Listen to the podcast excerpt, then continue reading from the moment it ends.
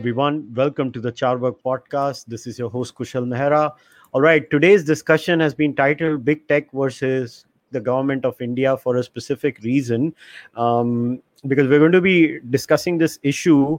And one of the premises of today's discussion is going to be is it big tech versus government of india or is it specific companies having specific problems with the government and i'm very happy to have with us uh, nikhil mehra to uh, to basically explain to us the legalities uh, of this uh, particular uh, scuffle between government of india and primarily twitter or whatever you want to call it so nikhil once again thanks for coming on the podcast thanks for having me again kushal pleasure as always so, Nikhil, let's start like this. I, and, and this is going to be my first question. Honestly, let's clarify this. Uh, you go on mainstream media you go on various other portals and we keep listening to this this is big tech versus government of india this is big tech flexing its mm, muscle these are all these companies together trying to tell a sovereign state a government a republic of india to do this or do that. But i'm very confused because when when and this is my genuine question to you.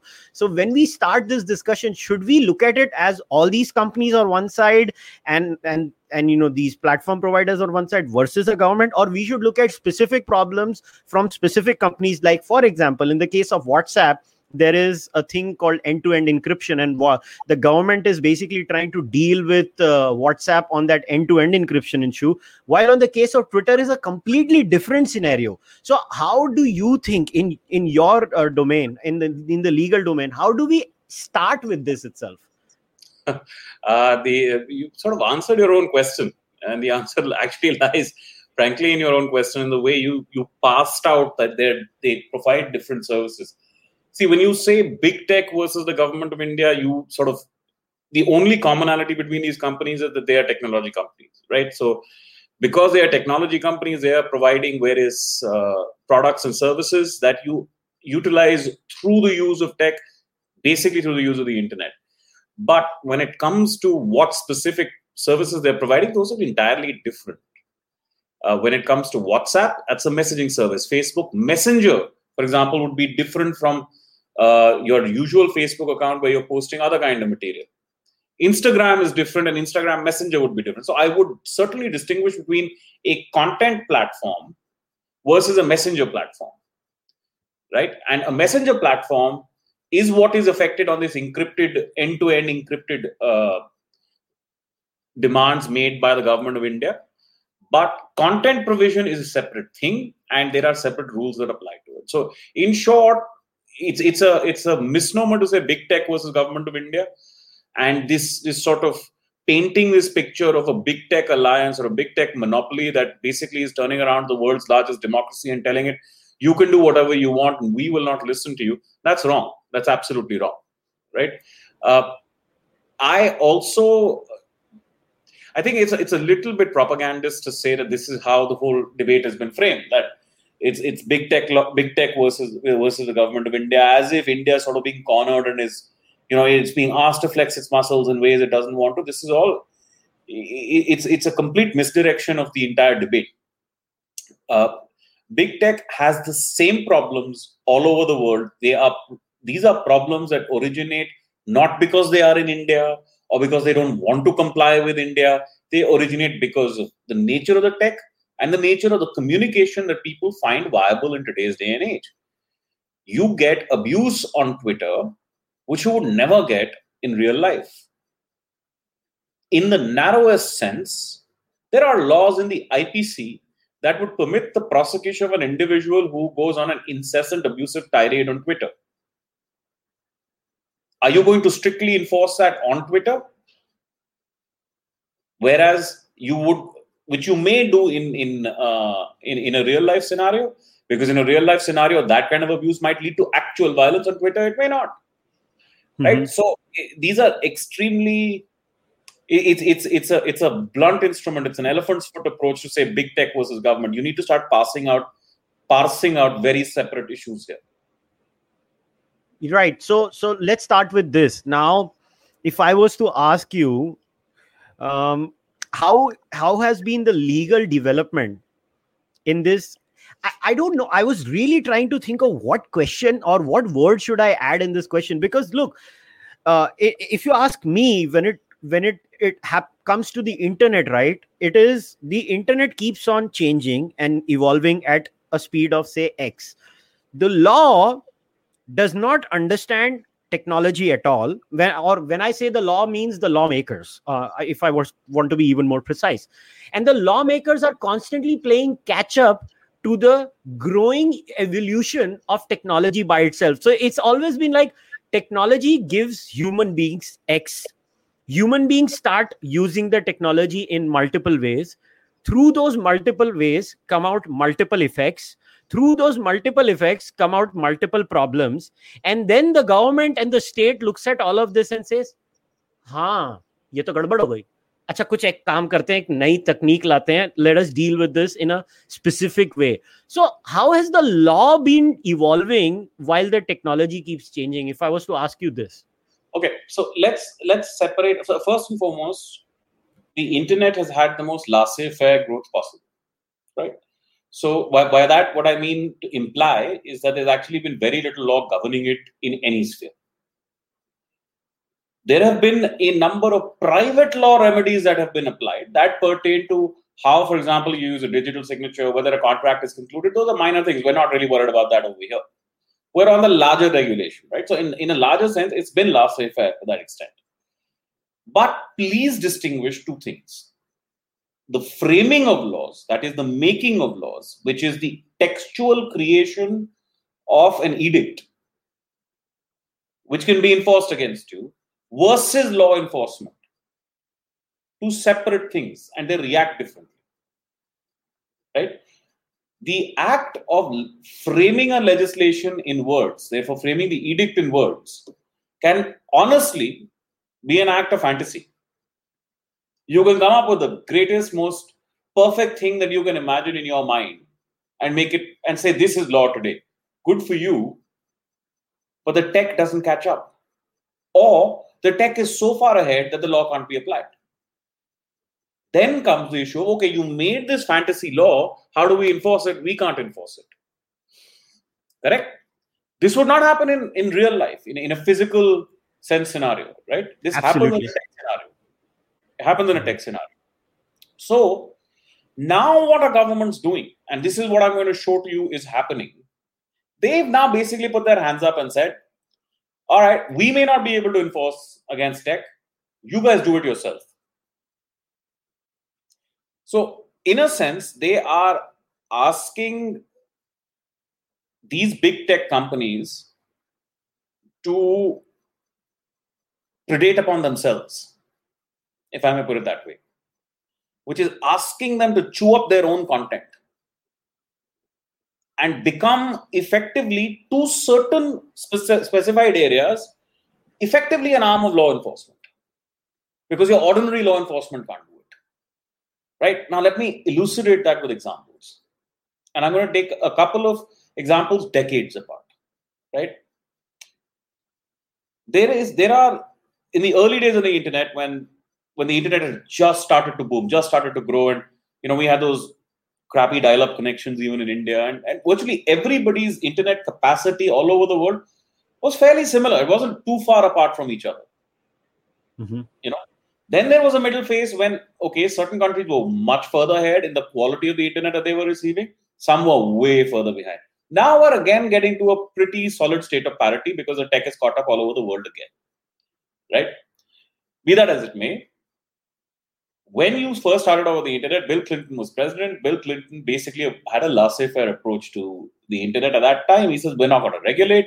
You can do as you wish to do. But immediately problems start arising. And these are jurisdictional problems which otherwise arise in physical circumstances in a manner in which they can actually be controlled and dealt with. So it was perfectly legal to make child pornography in Japan. Right? Or to make films or content that give the impression that the sexual actor in those films or content is in fact a child. And therefore, even if the actor itself is not a child, but to be able to cater to that prurient interest of the particular perverted observer, this was an impression that was created. Both of okay. those things were illegal in various jurisdictions in America.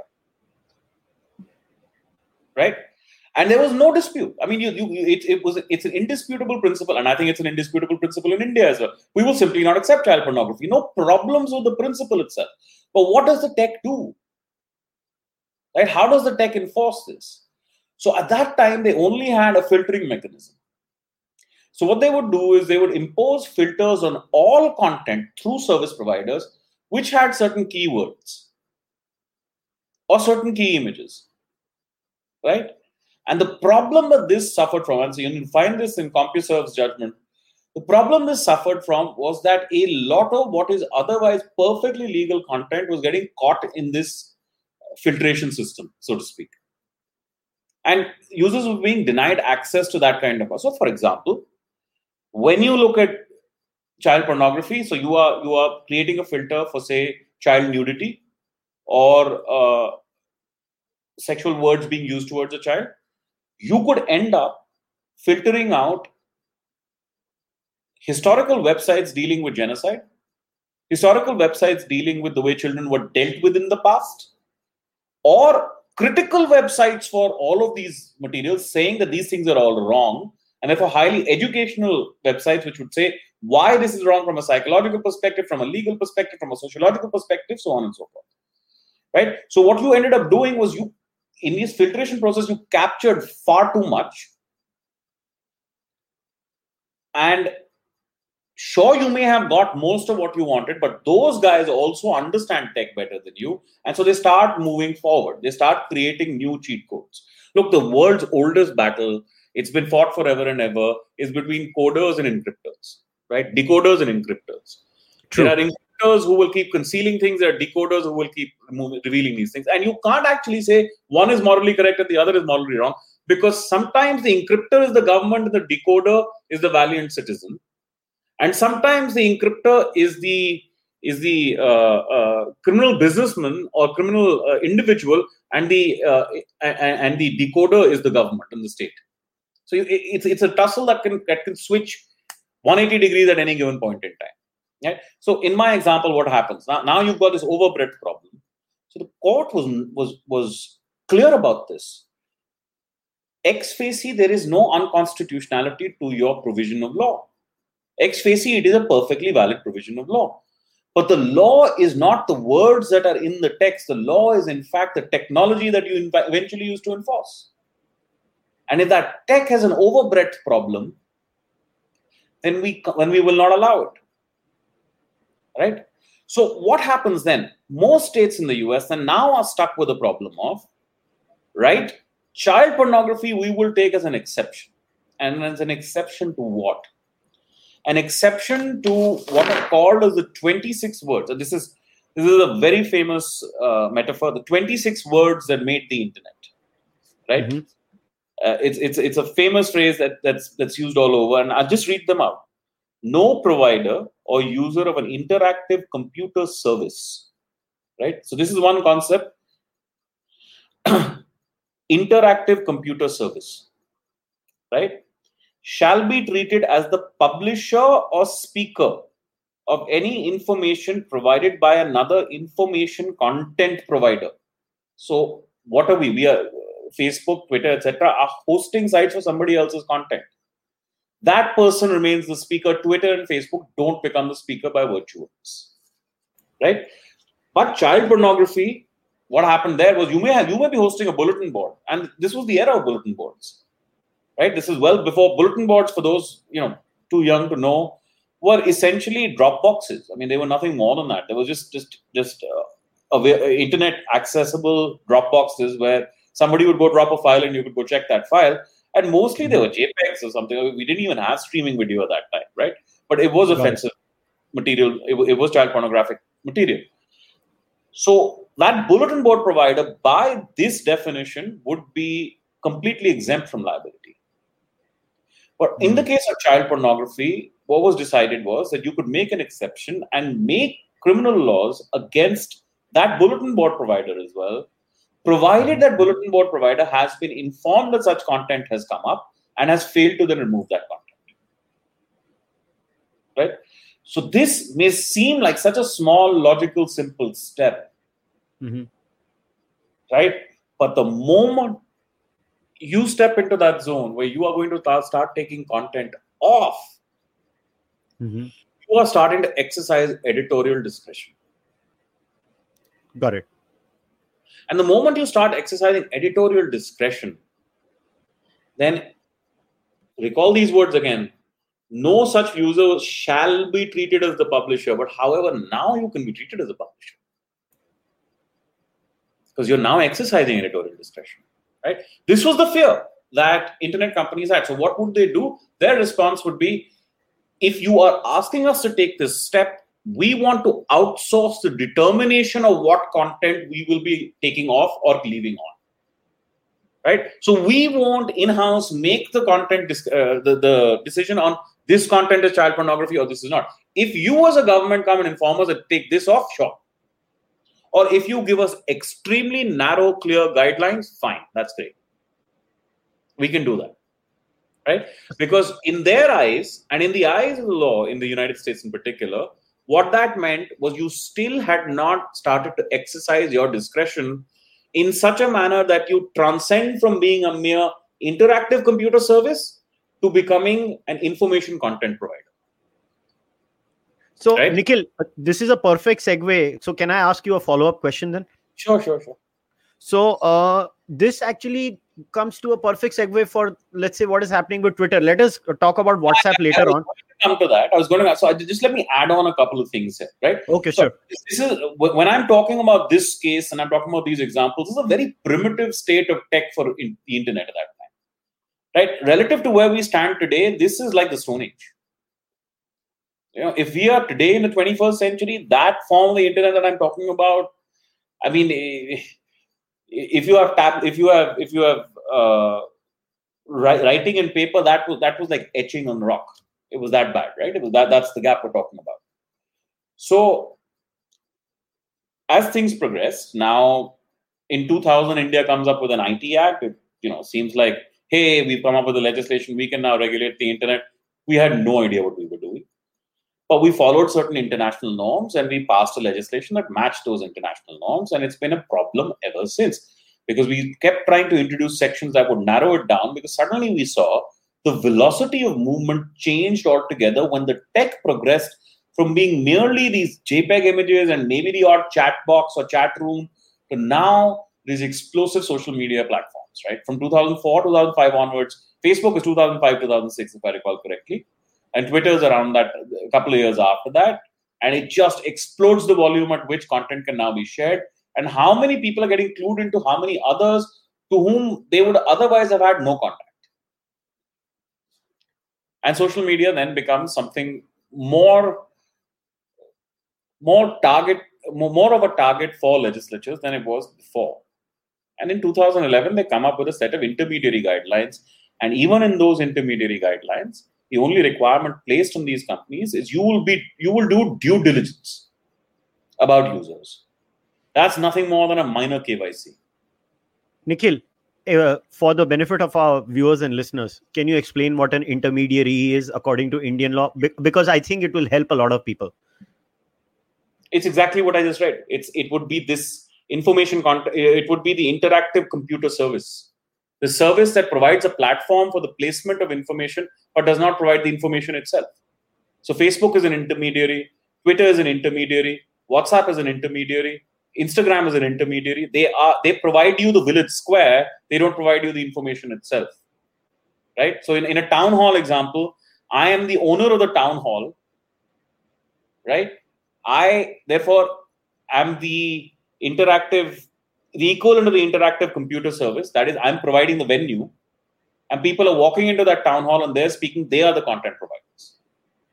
But to keep the internet vibrant and to keep freedom of speech flowing in that rate, the idea was that we've got to protect these sort of town hall owners because if this collapses, then the, then the pace of change of information collapses. Now, you can fully well imagine that for the Chinese, from the very beginning, this was okay. This is nothing but American capitalist democrat uh, dem- democracy propaganda. And they want to do their, their style free speech and enforce it all over the world. We are not having it. We are cutting ourselves off. So, be that as it may, for India in 2011, these intermediary rules come along. They are essentially they put a due diligence requirement on these intermediaries. It's not a very stringent requirement. From time to time, requests are made by the central government for removal of certain posts. Those posts are removed periodically. Uh, they are challenged from time to time. A number of cases have come up where they were challenged and those posts were not removed, were removed. It, it was sort of a bit of a, a exercise where neither party is very satisfied. Particularly, state is not very satisfied. Now you get this proliferation of fake news, right? And and honestly, it just it feels like all these events start to mirror political developments in the US so fake news is not so much of a problem while Barack Obama is in power and Barack Obama is getting re-elected in 2012. But fake news is a much bigger problem when he's bombing the living bejesus out of Libya and, and other countries. And then Donald Trump arrives in a scenario. Now fake news is holy shit. Fake news has always been there. Fake news is the most difficult thing in the world. Fake news needs to be completely curbed and dealt with. But how do you do it? Right? I remember why I'm giving this narrative is I was coming back to that idea of you have legislation making, you have legislation enforcement. Making a legislation is actually quite easy. Legislatures have been doing it for centuries. They know this art. But enforcing the legislation, because of the nature of tech, is now suddenly out of their hands. Your average police officer, if you go and file a complaint to him, even to a simple WhatsApp number and say, This guy on WhatsApp has been bothering me, he's been sending me these kind of info. Like, You know, I don't know yeah. where he is. Yeah. So Right, okay. So, so, so, so now what do they do? Now in 2018, they come up with a set of intermediary rules, amend the rules. This is the crux, right? They amend the rules to say this end to end encryption stuff cannot last the way it is. You have to tell us who the first originator of the info is. Right? And what is that to say? First originator info is actually what your law enforcement is chasing as a vital piece of information in any investigation. And they just find themselves incapable by way of technology of actually accessing that information. So they compel, what are they doing by these rules? Compelling these big tech companies or the specific messenger companies, like I said, separate out messenger from uh, content uh, platform compelling these messenger companies to tell you where this originates from. What does that mean? That means they're effectively using these content companies as an extension of the law enforcement arm. That was my critique of this, right? Right at the start. So I just wanted to explain that. That's why I was like, let me run through the narrative. Now you can ask me whatever you like. Okay, so now let us look at Twitter even more specifically. So I'm going to give you this analogy. Again, I heard it on a podcast.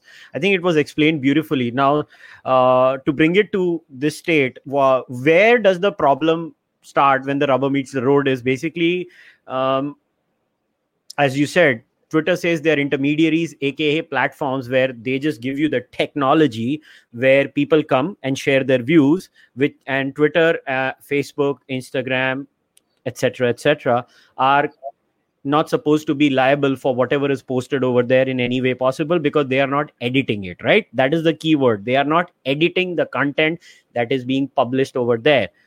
But they are editing the content not just in the case of child pornography. Leave the child pornography off because that is a very clear black and white scenario where pretty much everybody can agree on but there are gray areas now let us start talking about the gray areas so big uh, so these companies now nikhil have become so big that the analogy where we hear from many people in the west also and many i think uh, you know professors of uh, philosophy and some technology experts are these big tech companies are now becoming like highways highways where people are driving and then suddenly these people start telling that अरे भैया आप गाड़ी नहीं चला सकते हो मुझे है ना आपकी गाड़ी का मॉडल नहीं अच्छा लगता आपकी इंजन खराब है आपका टायर खराब है किसी केस में तुम्हारी शक्ल ही खराब है तो मैं तुम्हें चलाने नहीं दूँगा this is the analogy that we have to take to these platforms now now the problem Nikhil arises is let's say twitter has a policy i'll give you a very specific policy that twitter has which is called dead naming now what twitter says is we will not allow you to dead name uh, dead naming basically is if somebody has basically changed their gender from male to female and they have done the sexual change surgery or even if they've not and they're transgenders and they don't they can't be called by their original gender name. That is called dead naming. Now if that is the case twitter's policy has to be standardly applied across all individual sets right? But what we observe in the case of twitter is that Twitter sometimes uses this policy document and applies to A person and does not apply to B person. Now, if Twitter was a platform, just a platform, then it's okay. Twitter can have 100 policies. And if it applies them equitably, I'm fine. I'm driving on their highway. I completely get it. These are the rules. These are the speed limits. I will follow them.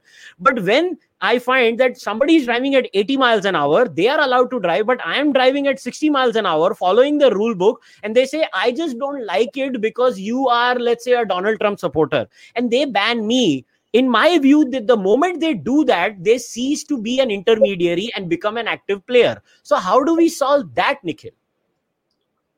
I mean, I think you're right. I, look, first and foremost, uh, you, you ask me how to solve this. I'm no expert. I have no idea how to solve it.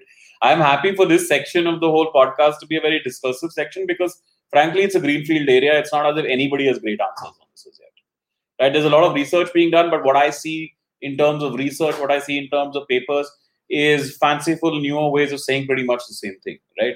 That you need to protect these companies to a large, large degree all right so some arguments are made in terms of oh it's private property the uh, private party property argument isn't going to fly for much longer in my view right?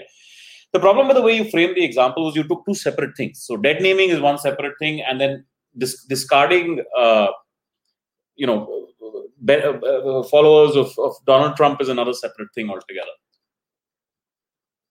What you're saying is in the garb of dead naming getting rid of trump followers more than getting rid of others is the inequity that you're looking at, right? Now, if if that is in fact happening, you can have two levels of responses, right? One is a simple reinstatement, or a, a greater purge of others also who did it, or a revisitation of the policy. I don't look at these issues as existential for big tech. I don't look at them as existential for the larger purpose for which these, these companies exist right? Eliminating Donald Trump's Twitter account, Donald Trump's Facebook page, that's when you're starting to step into some serious political space. And you are making political opinions known, you're making a political biases known. And from there, I think it's very difficult for you to argue that you can sort of persist uh, with this safe harbor. Uh, Justice Clarence Thomas, if I recall correctly, because I read this judgment a couple of few weeks ago, and you've got to, you know, you've got to forgive me for this we planned this for today, so I'm doing this today, but I got vaccinated on Friday and Covishield takes a bit of a, a lot out of you. I didn't realize I'm feeling still I'm still feeling really lethargic. So I didn't have a chance to go through this again. But that order, essentially, that judgment is I think is a grant of certiorari. Um, and what it deals with is the issue of could the president's Twitter account block people who are US citizens? Yes right? And the short answer was no. Yes, I remember. Right? You can't exercise that power. And from there, he has been very vocal about the fact that Twitter itself can't exercise these kinds of powers, where it will suddenly block a government department. There have been examples in India of DMs and so on and so forth I recall, if I, if I recall correctly, in, in JNK and UP, etc., some DM or some other person's account was suspended. Right? But it is a public forum, that one, because it is a government uh, entity's account from where access is given and information is meted out pertaining to governance. Right? So these are narrower issues which, where once Twitter starts exercising these powers, again, there's a clear remedy there. You can turn to Twitter and say, no, the laws will be clear on this. Now, what you're trying to do is actually shut down a government office. You have no power to do that. So, this has to be reinstated. This still doesn't bring me to the idea of have you become a publisher? Right? But I think the big sort of elephant in the room on that count is when they called this toolkit thing as manipulated media. Right? Mm-hmm. How do they come up with this tag of manipulated media? Is it just a user uh, determination, in which case mass user uh, ma- mass user complaints and they say, okay, so therefore this must be manipulated, or are they actually analyzing the quality of the material that they are receiving, which is a completely different qualitative action, right? Because if you're just sort of aggregating, oh, okay, so we get 1,000 complaints in favor of the uh, of the toolkit and 1,000 against, and, and only 500 against it. So, all right, we're going to call it not manipulate media or manipulate media, as the case may be. If you're just doing that, it's, it's a very different thing. And it, and it, then it just all it shows up is that your system is pathetic, and that it's it's illogical and irrational, and can be challenged on that ground, right? But if you are looking at the material being provided to you, so for example, if they are looking at an article written by Alt News or by other uh, fact checkers, and they say based on this article, we've made an independent determination that this is manipulated media then you are exercising editorial control. Then you are starting to exercise editorial control, right? Uh, what I was most disappointed by is okay, let's suppose they did exercise editorial control. So what? There's no liability in this case immediately. What happens? Nothing happens. Is a very easy answer and easy solution to this. The problem with the ruling government and or the ruling party uh, and through the extension with the government is while they may have raised this issue you haven't done this or you haven't done that, oh, how can you call it manipulated media? Take that tag away immediately. Or where have you proved the thing? Have you come out with enough information to say this stands proved? This was a toolkit which said X, which is attributable to the Congress party. Indisputably, it, is, it stands proved. And you have still called it manipulated media. I haven't seen any such material right? And if in the face of that you are still calling it manipulated media, then the character of your actions change. Right? And that's when you can start saying, no, now you are behaving like a publishing platform. And you are you are picking sides. And once you start picking sides, you become a content provider. And your safe harbor as an intermediary, you're no longer an intermediary. You are, let me go back to this. Always go back to your first principles. Your first principles are no provider user of an interactive computer service, which is what Twitter claims to be today, shall be liable as a publisher or a speaker. But if you are manip- if you are using that manipulation tag based on your own determination of material you have received, and supposing that flies in the face of incontrovertible proof that in fact it was not manipulated, then you have now become an information content provider and you can't escape liability anymore. So, Nikhil, can I can I? Uh, so, I, I would like to. Importantly, in all of this is whether or not you are a content provider or you remain an interactive service provider. It's a fact to fact thing. It depends on every scenario, every situation. There are a lot of cases, a lot of reading, a lot of cases, uh, not cases, sorry, a lot of uh, literature pertaining to Facebook's algorithms around the 2016 election how certain stories are played up more and certain stories are played up less. So this happens with Google as well, Google search as well. Right? It, it just what are you going what is the solution from the legal side? From the philosophical well, let's say first from the philosophical side, from the legal side, and then from the law enforcement side to a system that inevitably has to create some form of priority, right? Something has to be a first search first, first search hit. Something has to be a second search hit. Some things will fit on the first page, other things cannot fit on the first page. Right? Because there's a limited amount of space. So how do you solve this beyond the point? I don't know. And I don't think the lawyer, the, the lawmakers anywhere in the world have had a good answer for this because if they did, they would have acted against these companies. Right? So, so I, very easy. If I if I were defending Facebook on this, I could go very easily and say, look, I have a particular algorithm that searches out these words. This is the most commonly used link that link shows up first. It is the most commonly shared link. It has nothing to do with me. It's users everywhere. They're using this link more. Right? And that is why this link uses, shows up more on my algorithm. No, but that's not the issue, Nikhil. Here. We cannot say that in the case of the toolkit, there was no publishing call taken on the case of Twitter because they did rely on a fact checker. And on the uh, basis of the judgment of. I'm not. I, I, I didn't see anything of that sort that said that. Uh, how do we no, know no. that fact check? The the decision of Twitter to take a call that this is manipulated media is based on the fact check of alt news. Are you sure? Yeah, yeah, they have stated it. Twitter has stated that Alt News has done this fact check, and on the basis of that fact check, we are taking this decision. So you cannot say that they have not taken a publisher's decision. मगर उसको भी side में कर देते हैं एक बार. In No, the no, no, case no, of no, no, Let me defend for Twitter for a second. Then. okay, So, okay, Alt News has done a particular check. That check pinpoints that this information is problematic. I look at Alt News and I, they are not as credible as a law enforcement agency. So, I don't tell anybody that any information pertaining to the toolkit must be suspended or removed. All I do is I put a tag. I do the least cost, more, least inefficient labeling of a particular post, right? And I explain the reasons why I've given the label. no, no, no. Wait, wait, wait, Nikhil, Nikhil, Nikhil. Twitter relies on IFCN for its facts. IFCN has an uh, uh, IFCN पे alt news है.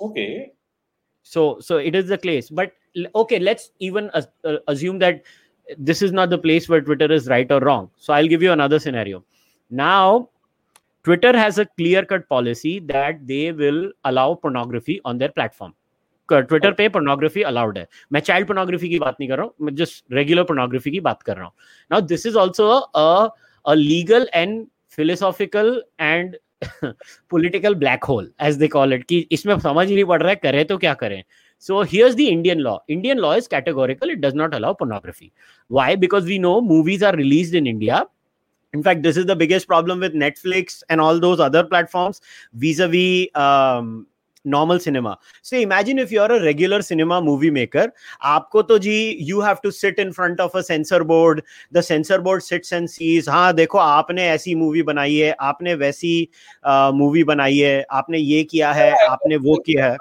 law? Which law? You, look, my understanding of the banning of. no no nikhil nikhil nikhil let me complete my question let me complete my question my point is very simple twitter india allows pornography india does not allow pornography is twitter following indian law But I'm not sure India doesn't allow pornography. That's what I'm trying to get at. India doesn't allow obscene material.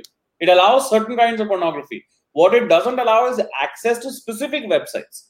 So it keeps it keeps including newer and newer websites in its list of websites that need to be banned access to from India. Those are pornographic websites. I have no no issues with any of that. I have no issues with any of that. Okay. So it's not as if Twitter suddenly is providing material that is per se illegal in India. If it were the case, why doesn't the government just simply go prosecute first the content provider, right? Or issue notice to Twitter saying this content cannot be accessed in India, should not be accessible in India. Twitter has the capacity to create those regional variations. I'll give you an example. Zaid Hamid, like uh, one of the most entertaining and amusing accounts that used to come from Pakistan. So I love listening to that guy's tweets, reading that guy's tweets. He is every conspiracy theory rolled into one from Pakistan, right? He's he's been banned. You you cannot view his content in India. I still follow him in the hope that kisi na kisi din the ban hatega and I can start start looking at his rubbish again, but I can't. I'm not allowed to. So Twitter has that capacity. I again I don't get what the government's problem is. Why don't they just go exercise the power they think exists rather than making it into this? Oh, look at what big tech is doing. Whatever. If you have made a request to Twitter to say X websites pertaining to pornography need to be removed, Twitter has not complied. Then please take action against your various, under your various rules. You have that power. So what happens then is something interesting, and this is where the government is actually in the right. They turn around and say, whenever we make these requests to Twitter, Twitter India just puts its hands up and says, look, we, Twitter India acts almost like they are themselves nothing but a shell for Twitter US. So they may be MDs in name, but they literally have no powers within, within India. या so recently उसने क्या बोला था कि मैं तो एक salesman हूं ना सिर्फ Ah, ah. So all my so what he's essentially saying is that all the content goes to content determination goes to the US. So what is Indian law now saying? No, sorry, create an Indian infrastructure. We need to be able to act against a person in India or access a person in India. We can't allow you to have this constant excuse that everything has to go back to the United States, and that's that's fair. I mean, Twitter can't run away from a very reasonable requirement of recalibrating its corporate architecture. Right? Corporate architecture recalibration is fundamentally different from saying let's alter the nature of your business. They're not doing that. They're saying you have you're in a substantial market here. You, you have like what 500 million users, 300 in India. How many users would there be? What 30 million? India में शायद साढ़े तीन करोड़ है users Twitter के या So 35 million users in India. is that 35 million or yeah, 35 million users in India. It's a substantial market. You need to provide a, a corporate infrastructure here to deal with whatever arises from your actions here. That's, I don't think that's unfair. That's like saying, or or under Indian law, to draw a parallel to taxation law, we're going to treat Twitter India as a permanent establishment. Right? If they fail to cooperate with an investigation, let them be visited with the consequences that anybody else who refuses to cooperate with an investigation would be faced with. So, you know, so this is you. Tech companies can't keep running away. They have to give an inch somewhere or the other. And I think on the side of corporate uh, architecture of these companies, they, they can yield. They can yield. But if they expect that there's going to be no touching at all, no no no questioning at all, uh, no requirements from law enforcement, that's not going yeah and this has been the annoying part about twitter's response right? With every other tech company from what we have understood is pretty clear that they've said okay you have given us certain requirements. Give us this much time. We will start working on it. Twitter has made this as if they are the forebearer of freedom of expression in india. They are the babaji who is going to come and save our country from the you know from the fascist indian government which is which is extremely annoying. Look uh, does india have amazing free speech we all know we don't but the point is i don't need a foreign company trying to be my savior we had one east india company twitter can take a break उनको धंधा करना है कि हमको बचाना है Well, I, uh, the East India Company parallels, I've not been able to accept them honestly in my head. Yeah, uh, yeah, they are problematic. They are behaving the way they are. Use your power. What's the East India Company element here? Yeah, East India Company, you have no power against. You have power against Twitter. Use it. What's the problem? Enforce your laws. Don't you know the problem with the Indian government seems to be that they don't want to actually enforce their laws and then they want to cry about the fact that the other guy is not worried about their threat. Of course, because the threat doesn't look credible. Why do all of us comply with laws? Because the cops will land up, and as I've done a past podcast with you, put you in the middle of a really shitty criminal legal system. Right? So you don't want to get on that path, want to, want to stay clear of that. You will keep giving Twitter greater and greater leeway. And on legitimate requirements, why are you complaining? They'll do what they have to do.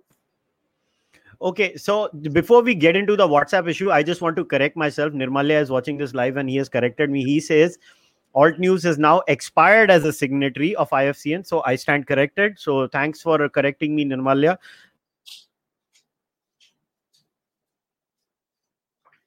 Okay, I mean that's still not, in my view, that's still not material to the whole to the whole point. I mean, Twitter nonetheless gives you reasons and uses the least intrusive means. They call it manipulated media. Now you send a government uh, notification or whatever, telling our government letter telling them, no, no, no, you, you know, remove this manipulated media attack. But have you done the underlying work? Have you shown them that there is no reason for it to be manip- to be shown as manipulated? well let us start again nikhil but now okay we've had uh, enough of uh, let's say kya bolte hain isko uh, Twitter. Now I want to get into the other company, and this is where I am more sympathetic to the technology provider than the government. So let us talk about WhatsApp. Now the WhatsApp case is slightly different, right? WhatsApp ke case mein the government is trying to tell WhatsApp ki we need specific information from you in specific uh, cases, and you will have to give us that piece of information. The I, I'm basically giving the simplest possible explanation to which WhatsApp replied, boss, we have an end to end encryption software. where everything is protected so we can't share this information with you.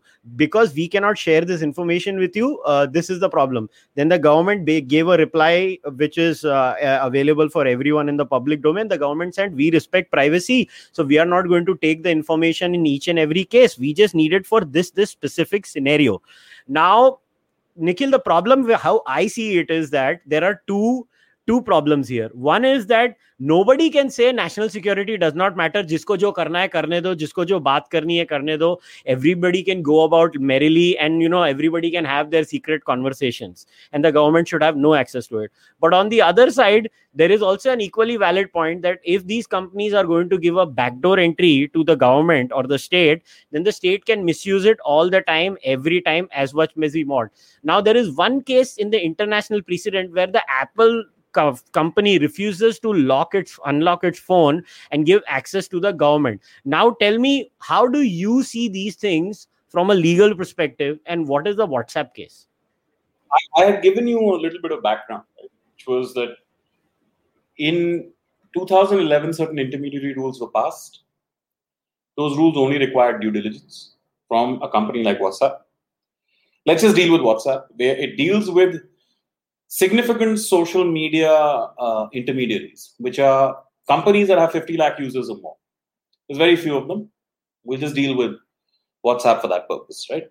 Now, due diligence meant nothing. Due diligence meant that you need to generally know who sort of uh, ask for the information from the user of what is your name, what is your location. The user may provide whatever. I mean, you can't verify that. You can't you can't dig into that background, right? And it therefore allowed for end-to-end encryption. Now, what is end-to-end encryption? And this is very, very important. End-to-end encryption essentially is a technology. It's it, this is so therefore this is about technology architecture where even WhatsApp is unaware of what the content of communication is or who the originators of the communication are. In other words, end-to-end means one end is my phone and one end, for example, is your phone if we are communicating on WhatsApp. And these are the only two devices on which there is cl- clarity of identity and clarity of content as to what is being communicated between us. There is no middle server anywhere. There is no cloud. There is nothing else on which this information is stored. Right? Unsent messages on WhatsApp are stored on WhatsApp for 30 days. Right? But obviously, there is no occasion to have an unsent message sitting there for 30 days. Maybe very tactical, very narrow, you know, security guys may know better. But largely speaking, that has no, no real relevance or no real no, no, no real role over here. In any event, in 2018, a set of intermediary guidelines are proposed to be passed and so they are opened up to public discussion. And what the government now says is that we want to be able to access the first originator of the information, right? Now, I before we go forward, I want to read out for you this specific regulation which is under challenge. Rule this is in rule 4 2 a significant social media intermediary providing services primarily in the nature of messaging. That is why in the start I had said to you, separate out messaging from content, content platforms, right? So this applies only to messaging platforms, which will have 50 lakh users or more. So maybe Facebook Messenger doesn't fit. I don't know shall be shall enable the identification of the first originator of the information on its computer resource as may be required by a judicial order passed by a court of competent jurisdiction or an order passed under section 69 by the competent authority as per the IT Act?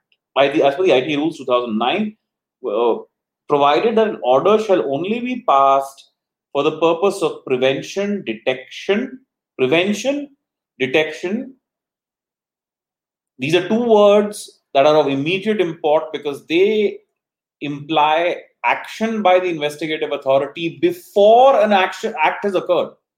So you want prevention and detection of a larger crime for which you want information. That crime may not eventually occur, but in your opinion, there's a crime that's apprehended, and in that apprehension you want the ability to already access this information right so these are they they, they are they are a priori so it's prevention detection as opposed to investigation prosecution or punishment of an offense so the next three investigation prosecution or punishment they are after the fact an offense is, uh, act has already occurred and now you're taking steps right so this is an important distinction keep this in mind they want powers both before the act is finished and powers after the act is finished. Right? Oh, got it. Got it. Of an offense related to the sovereignty and integrity of India, the security of the state, friendly relations with foreign states, or public order, or of incitement to an offense relating to above. Right now, if you look at all of these, this is exactly what Article 19.2 is. What is Article 19.2? The restriction, the the reasonable restrictions on freedom of speech and expression. So literally they picked it up and they've copied it. Right? Public order, this broad thing, is in the midst of it. Or of incitement to an offense relating to the above, or in relation with rape, sexually explicit material, or child sex abuse material, punishable with imprisonment for a term not less than five years. Right? So, what have they done? They have first gone and said, We want first originator information. That's the main section. The first proviso says, all right, well, we're not going to ask for it in every single offense, right? So this is not for 153A. This is not for 295A. Ostensibly, because those may not have that longer punishment period, right? Except it. it is for all offenses that deal with the integrity of India, social security of state, friendly relations with foreign states, or public order. Now, when it's public order, it may well be in relation to any protest site. Right now, this is causing public order problems, or it's causing conflict between two separate, uh, what do you call, uh, communities, or is causing mm-hmm. causing communal problems, and those offenses may be punishable for more than five years. Now, suddenly, even those fit within this domain, right? Now they carve out certain exceptions. So they've, they've now first said we want the first originator first originator information. These are the offenses with which for which we want it. And now they say, provided further, no order shall be passed in cases where less intrusive means are effective in identifying the originator of the information. Again, come back to what I said at the start. Legislatively, you can let your imagination run loose and and and really legislate the nicest sounding piece of legislation. And this is one of the nice, kind exceptions in this legislation that make it seem far more benign. Right? Because what it's saying is that, hey, we will only come to you if we have no other means of figuring out who sent that message. But if we've already figured it out, then we're not going to come. Right? Given that this is made subject to judicial order, it's a substantial protection because now you'll have to go to a judge and say, please give me an order to go to WhatsApp to say, I want this particular message's first user information, first originator information, right? Or I want first originator information relating to a particular WhatsApp group. There may be messages being exchanged on that WhatsApp group. Right? It's unclear whether you already have to have the message with you or be aware or be apprehending it because what you're saying is what if it relates to prevention and detection so you may not actually even be clear that the message exists. But you have some idea about, uh, I mean, it's really difficult to imagine how they want to enforce this. You know? So now, this sounds very vague, Nikhil. Am I getting it wrong? So it, it feels very vague, right? It feels very, very vague. And this is why I don't like cases like these being determined just on ex facie legislation. They should be determined when the legislation actually gets applied against somebody right? So that's when a constitutionality needs to be challenged properly. Supposing they suddenly come and get take your information. Why? Because you are you want to do a podcast with edward snowden.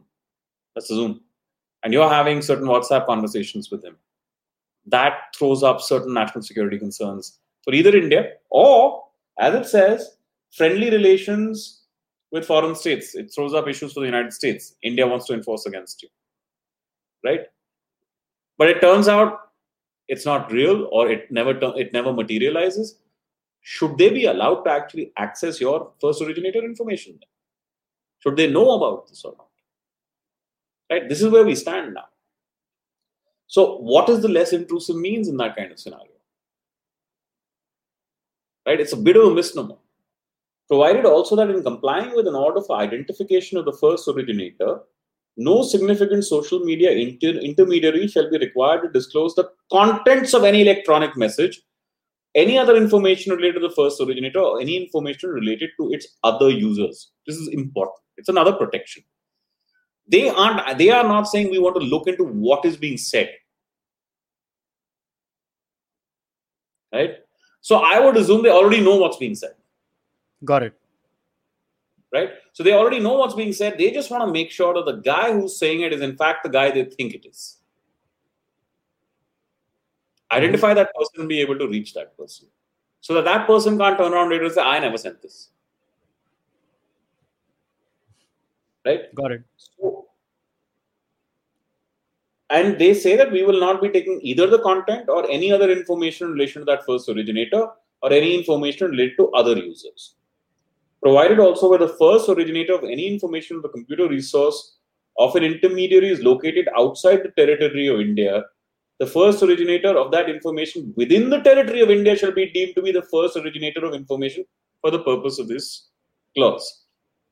Right? So I think they're literally looking at a terror scenario where a message comes in from Pakistan, it goes relayed to one person who then relays it forward. That first person, that first person, the first node in India becomes first originator for the purpose of India.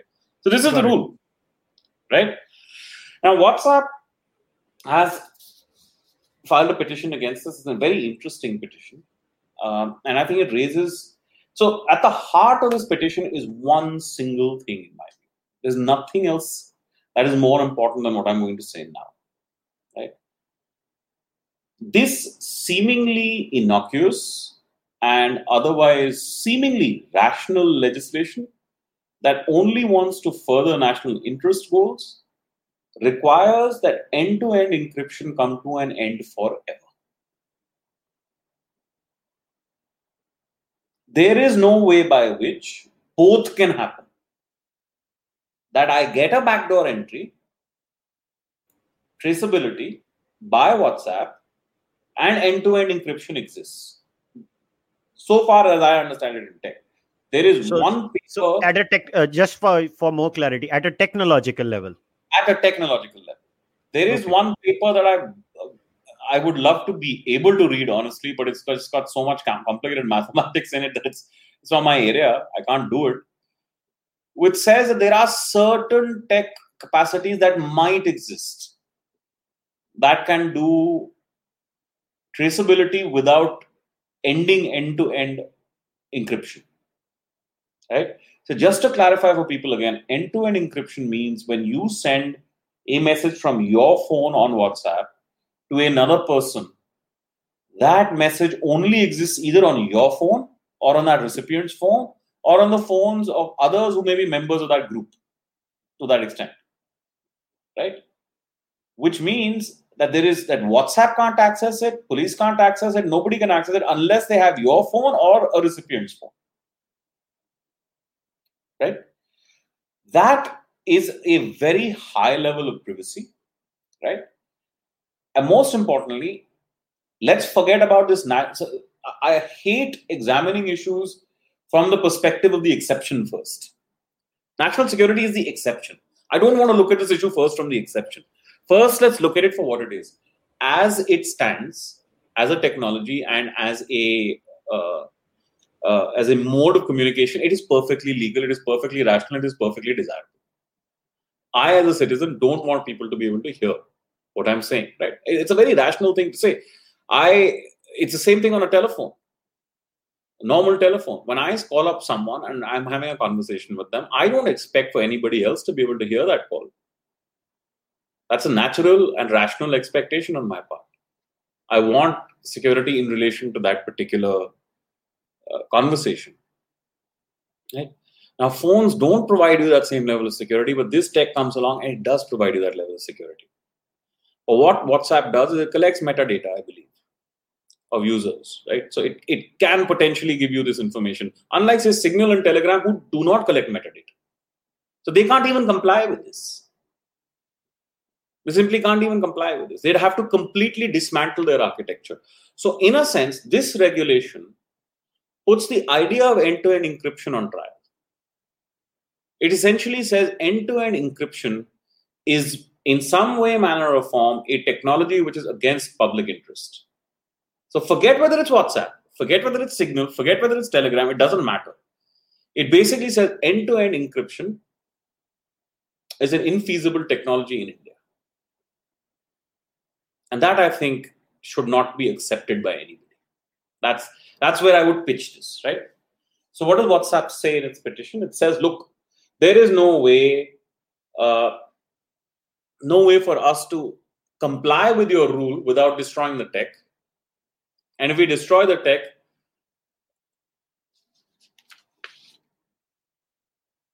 yeah so there's somebody commenting that they can't exist together for just, what i said right? They cannot exist together. Uh, but whoever that person is they can contact me later on twitter and i'll share a particular highly technical paper and i'd be grateful if they could read it and explain it to me. I tried reading it but beyond a point I, you know i don't want I, i've read it i've understood it to a degree but i don't understand the math. I don't want to comment on it without having a full and deeper comprehension of it right but be that as it may i can explain the case to you that i can certainly do now, WhatsApp says even absent end-to-end encryption removal, right? First originator requirements. Even absent that, we have a clear policy of dealing with investigative requests. And we provide all kinds of information. And I want to show you one example of the info that they do provide. If you go to the WhatsApp uh, help center, on their website, you can find information for law enforcement authorities. It's a separate section, enforcement information for law enforcement authorities. Um, and I'm just going to read out portions of this for you.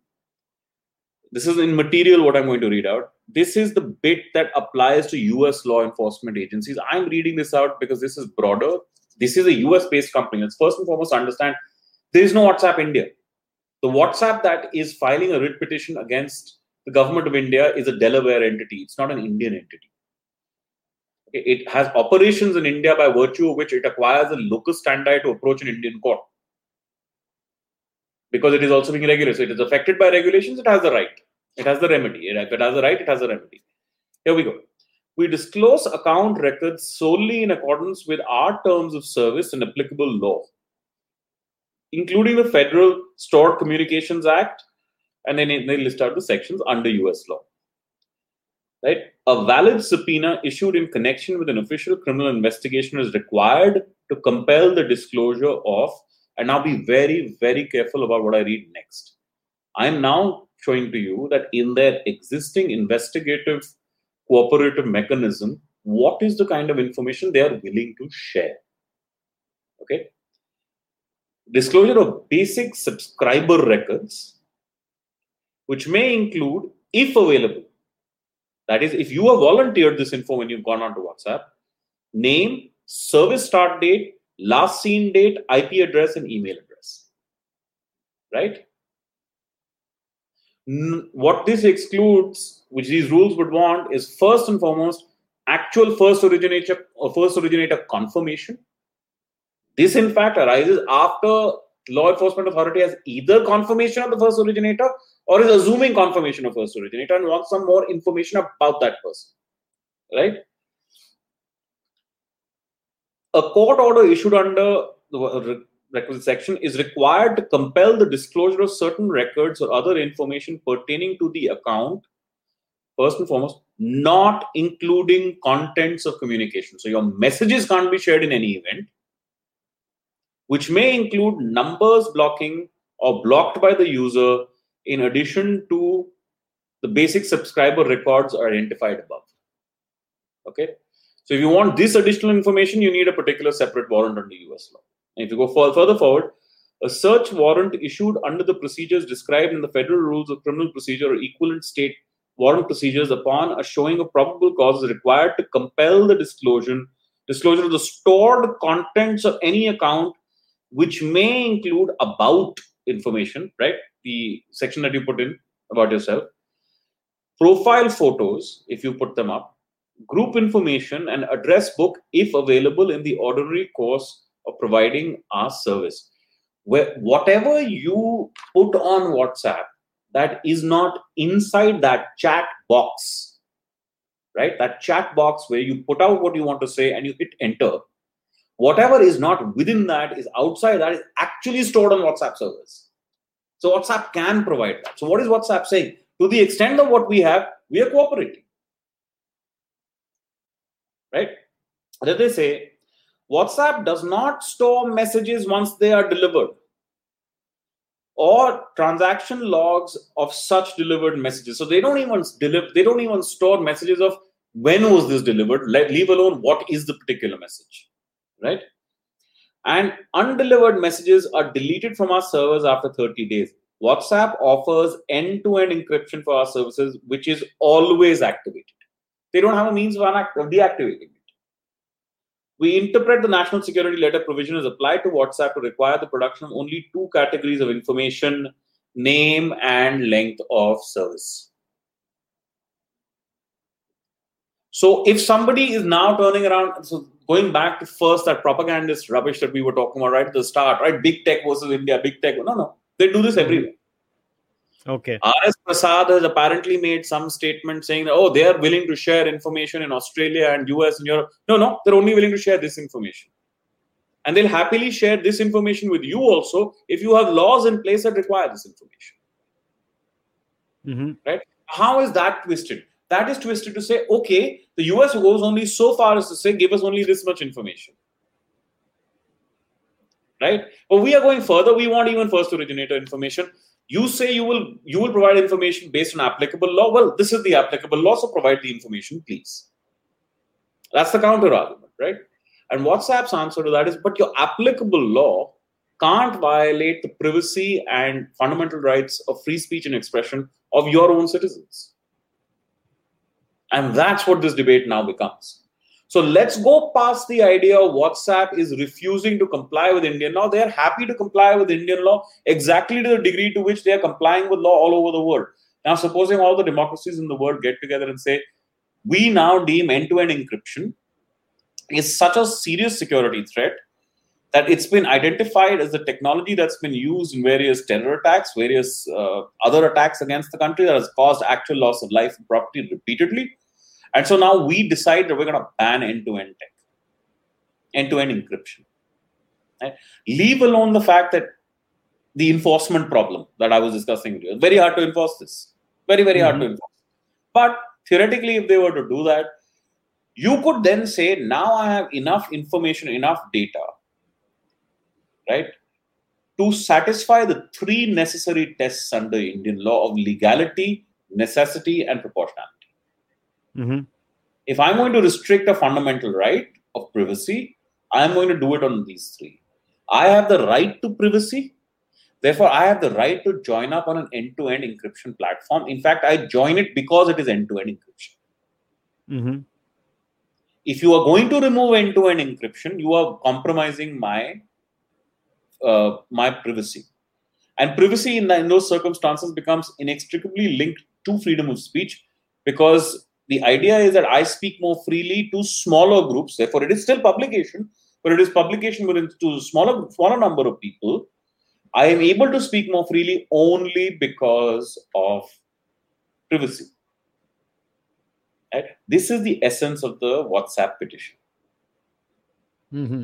You don't have a reply from the government point to point. This I, will just give you a few more aspects of this. Now, WhatsApp in the course of the petition set out various examples uh, of the kind of people who would ordinarily be using these kinds of uh, this kinds of data.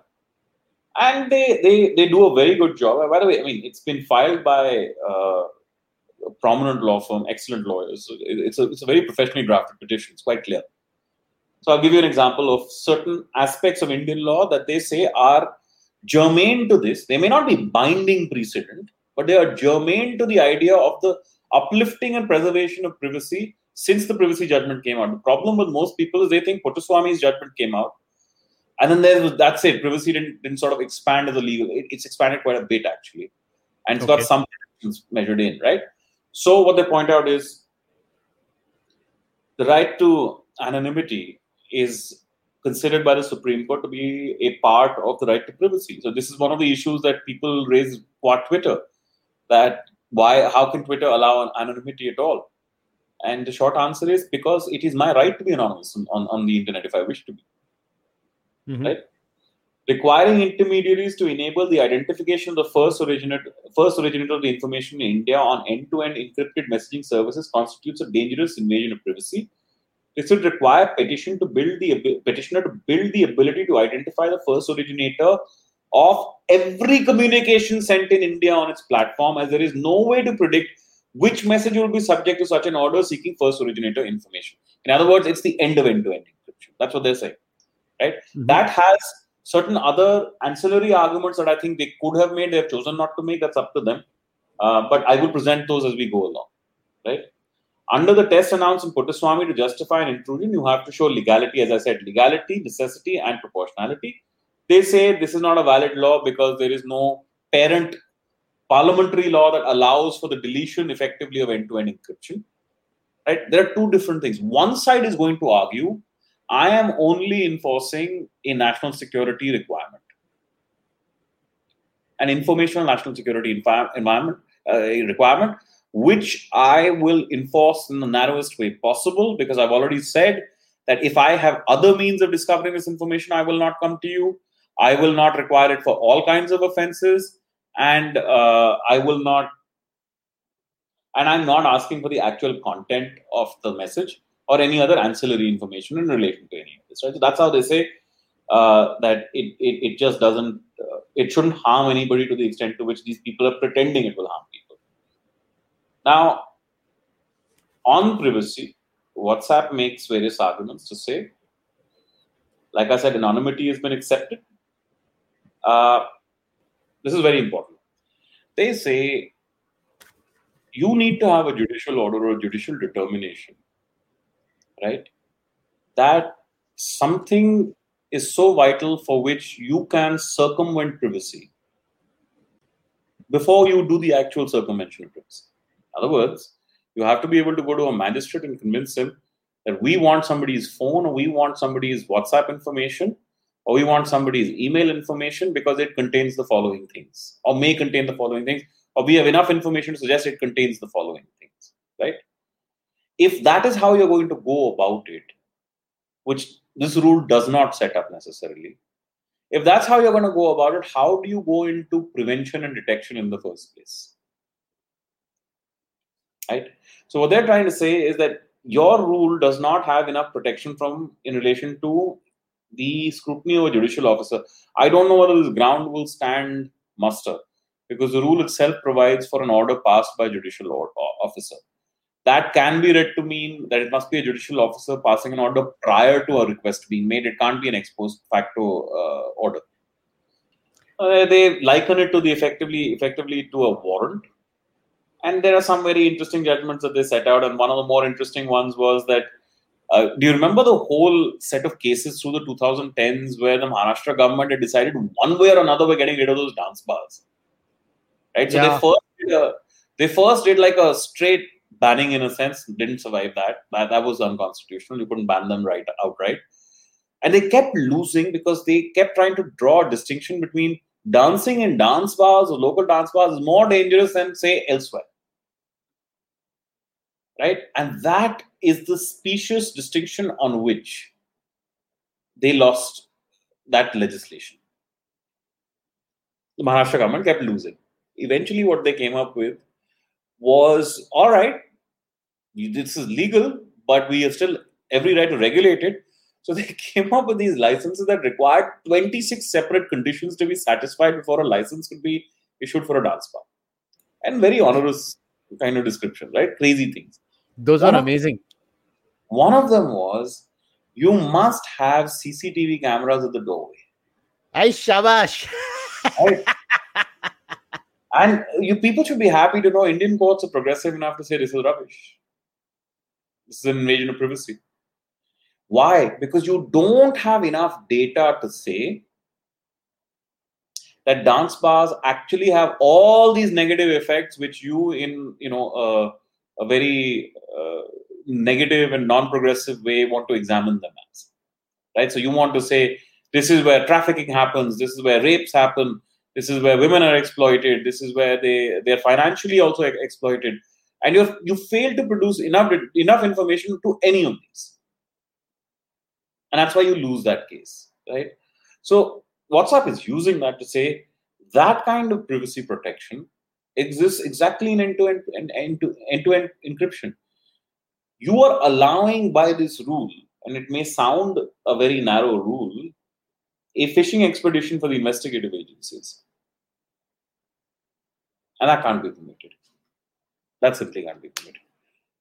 Right? So you could tomorrow pass a law that says if a protest converts into a riot or becomes violent seven years punishment that will fit perfectly within this rule now, every protester who is a part of, who's been identified as being present at that protest, you can go and say, we want first originator information of all the stuff that they've been citing. Right? We want their first originator information. This is their phone number. This is everything. They are registered here. They are registered there. You have absolutely nothing to go by, and this is the basis on which you want to go and now investigate all of these people. I'll tell you something very easy. Uh, the easier thing is you catch people after they've done something or if they're in the process of doing something and you are perfectly empowered under the crpc to uh, seize their phones right and then you can examine whatsapp from there and it, since it's end to end encrypted at least qua the person who is whose phone you have in their hand they can't deny that they have said what what what that message says right you can simply send out the cfsl and say yeah this is all valid it's not been doctored nothing easy and you can identify a phone number and a name of the opposing side. Now, the name might name, name may be falsified or it may be codified, but the number can't be falsified. The number has to be the number at which a person is communicating. So there are many ways to do exactly what they think they're doing here, right? And and here's a secondary problem. Once you open this back door, once you end finish end-to-end encryption and you open this back door, obviously once the tech is compromised it's not compromised, compromised only for the benefit of the state. I'm not even so worried that it is only the state that will abuse the process. Others will. My banking information is on my phone. I may have shared it on whatsapp with people who are, who have to pay me or whatever and, and the next thing i know hackers can get in and they can also get the same information which they can't today right it's it's a very difficult task to be able to get through so you asked me about the apple case apple stuck steadfast they refused. Right? The FBI eventually backed off. And now the FBI says they have, through their own means, learned how to hack through when they need to. If they have the phone, if they have the device in their possession. If they have the device in their possession. Which is perfectly fine. This brings me back to my old point. If you draw legislation, you better well have the enforcement technology, the enforcement ability in relation to it. Don't expect everybody else to come and enforce it for you you know, so, so this goes Nikhil, so this goes back to the original point we were talking about now. The, the nature of legislation is always catching up to the technology. And the tech always runs away. Yeah. the tech always runs away. Right? So people have this very bad habit of saying, सरकार ने मांगा है क्यों नहीं दोगे नहीं दूंगा यार कोई हक नहीं है सरकार को आधी चीजें मांगने का no right people don't have this sense of asking the government why do you want this? You have to have a legitimate purpose. You know? Yeah. So I, I, I agree with you on this one. Until we develop that kind of attitude uh, you know we're bound to be pushed around by the state uh, Nikhil, we have to take uh, the live viewers' questions because I have too many questions too. So I just want to give you one thing. So I, I actually came across an article written by Anurag Anurag Saxena, and he talks about something. I'm just reading a couple of paragraphs. I, I understand if you will not give me your opinion right away, but I think it will add some value to our discussion. So, Anurag, I'm directly reading from Anurag's article in the Financial Express. Anurag and Ankur Gupta wrote this. So, he says here that Singapore has come up with the Protection from Online Falsehoods and Manipulation Act, POF, POFMA, which basically in 2019 they made this. This empowers the relevant ministry to order the issuance of a, a very important word correction notice rather than removals. Social media platforms are likely to resist actively removing content lest the content clearly violates national laws. Issuing a correction notice allows for a gray option in the false binaries of black and white. It also reframes the argument from a freedom of speech argument to a conversation about truthfulness and factuality. So I just wanted to read this paragraph. I think Singapore is kind of dealing with it in, with more precision than I guess India is, no? No, no, I so you know, I, I don't know in what context that para will properly apply, to be perfectly honest with you. Okay, I, I understand that if there are individual perfidies being stated about certain individuals, that's fine. You can you can always correct those who in order. You know, it's maybe less cost, uh, uh, much more cost effective for us to say, all right, somebody somebody made a defamatory tweet about me, and I can just go to a government agency and say, please have this corrected right? It's more cost effective, and they ha- and they take their process and they have it corrected. They this could also go to the extent of uh, the the manipulated media tag in relation to the toolkit. The problem there is the Singapore government may have this power, but they are not going to exercise it without underlying material. Right? Don't look merely to the content of the, the language, the sophistry of the of the directory part of the language of the order, which will say, "Oh, please correct this." Right? They are going to justify the basis of a correction. They're not going to exercise the power in vacuum. So this is something that the Indian state needs to come to terms with. I have read various press releases and various uh, requests of that sort that the Indian government makes, and they are not reasoned. Kushal, I'll be very honest with you, they're not reasoned. There was some press release that came out two days ago where people were hailing, saying like, "Wow, this is good. The Indian government has really responded to Twitter." It's gone and said things like, you know, you are trying to dictate to the Indian, to the world's largest democracy, and there are examples in which you've done it, and you haven't done it for us. Have you reasoned your arguments as well as others do? Now, there's no doubt Twitter has a bias qua uh, the insurgency attacks on Washington, D.C. in January. No doubt about it. But that's America's problem, not ours. Right? It's not our problem. Qua us, when you make a request are you establishing its basis? And this really seems to be the big problem with the Indian government because I think what it wants is the power of diktat. It wants to be able to say, hey, there's a particular tweet or a particular post. We say this is wrong. Because we say it wrong, it's wrong, you've got to do what we tell you to do. If you position yourself in this manner as the Indian government, it's actually logical and very easy for Twitter to turn around and say, oh, then we are the last bastion of free speech. You, but they're not. Sorry? But they're not the last bastion of free yeah. speech. Look, you. Uh, all I'm trying to say is that this is the Indian government is fighting this battle at a lower level of argumentative quality than others. That's all I'm trying to drive at. You can't be saying we give you an order, you have to comply with it. You can't say that we will give you unreasoned orders also and you have to comply with it. That's not going to work. Right? This is why I keep coming back to that toolkit. That manipulated media tag, you want it removed, have it removed. You're going to have to reason it.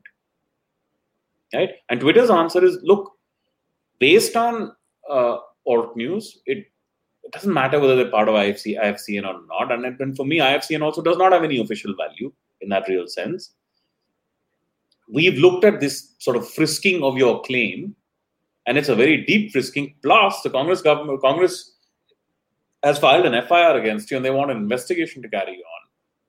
Right?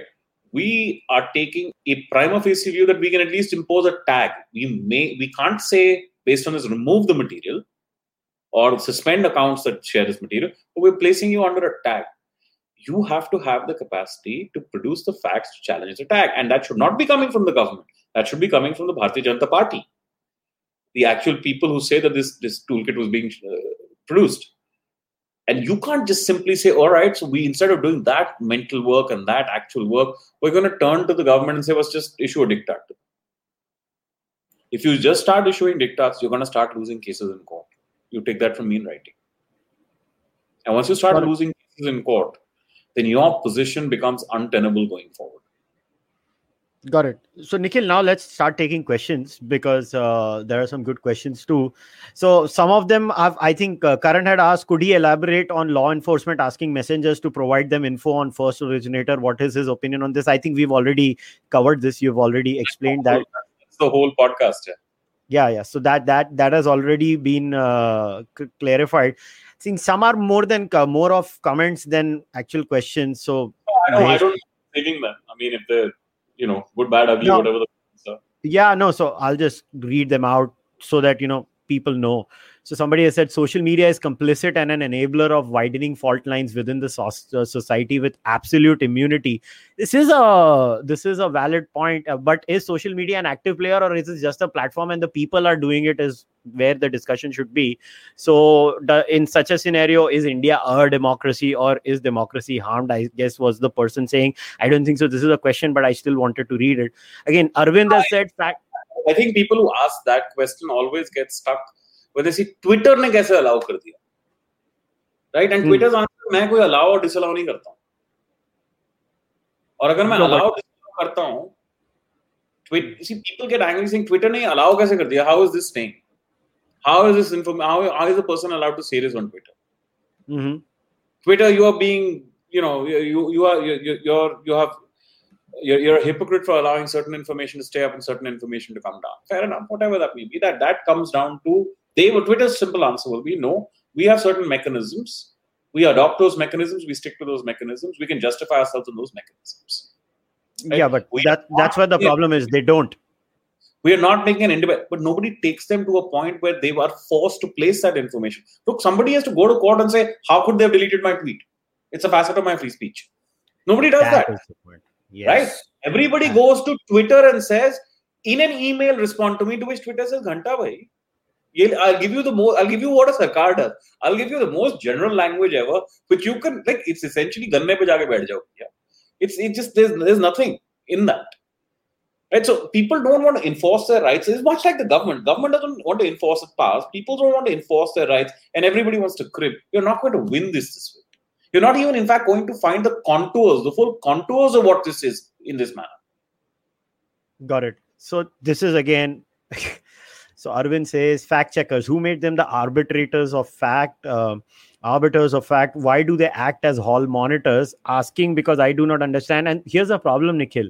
These hall monitors are the ones that these tech giants like twitter and facebook rely on. In the case of facebook we know they have this uh, outside body which facebook says we don't interfere in. I'll give you a tangible example. So they revisited facebook the trump ban ना उन्होंने किया क्या उन्होंने ये outside body को दे दिया वो outside body के पास गए उधर and the outside body said right now we don't feel the situation is as good to reallow Trump's ban and facebook basically washed their hands off the whole issue they're like we don't take the decision see this outside body took the decision trump is going to stay outside this is a Why, problem does, why doesn't Trump sue them? that's exactly i think trump is going to sue those people He better From- sue them. If Trump sues them, we're going to see more development of law in that one judgment than we have in so many decades of intermediary liability. Hmm. So, okay, this is a very good question by our common friend Nirmalya. So, if you and Nikhil had a carte blanche to decide the center's respond to Twitter over the manipulated media tag, what would you guys do? Very good question. कभी कभी निर्मल्य अच्छी बातें कर लेता है. You you answer this first. I pretty much answered it, but but you answer. yeah so my answer is very simple. I think as far as the government is concerned i think i agree with nikhil as far as this point is concerned. In the manipulated media case the bjp should have sued twitter not the government doing anything. But in the case of the government i feel the government is absolutely justified in saying we cannot have a foreign company coming in india and deciding what is okay and not okay for the nation. We cannot have a situation where there is a company over and above first of all at a fundamental level i have started to have problems with the global internet. I think internet has to be localized with some global options. Uh, people may not like what i'm thinking but the point is the the the internet and the societal flow should be like this. These tech companies have to comply with local laws and then what the debate is not whether the law is good or bad. The debate is whether these companies are above those laws. I don't think so. Their companies are above those laws they first comply with the laws in my view and then we fight with the governments to change those laws and those companies keep expanding their gambit as per the fight we have with our government. Twitter is nobody to fight our battles. We vote for the governments every 5 years. Twitter cannot be an outside observer and a player in this is my view. Okay my, my take is i go even further back on first principles. Please tell me which law did twitter violate i think twitter is in clear violation of a law as, as much as you i can't believe so I'll give you a very clear example.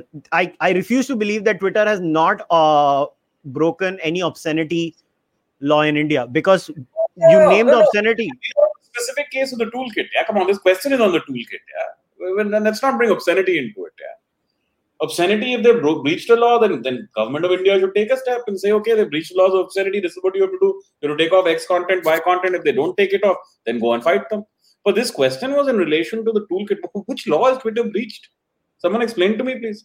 No, I, I, agree with you. On the manipulated video, I don't think so. Anybody has uh, broken any law. The only thing that has to be done is. Saying, let's stop saying this because this is now becoming a repetitive, and in my view, it's a canard. Let's stop saying that these big tech companies are coming and dictating to us. They're not dictating to us.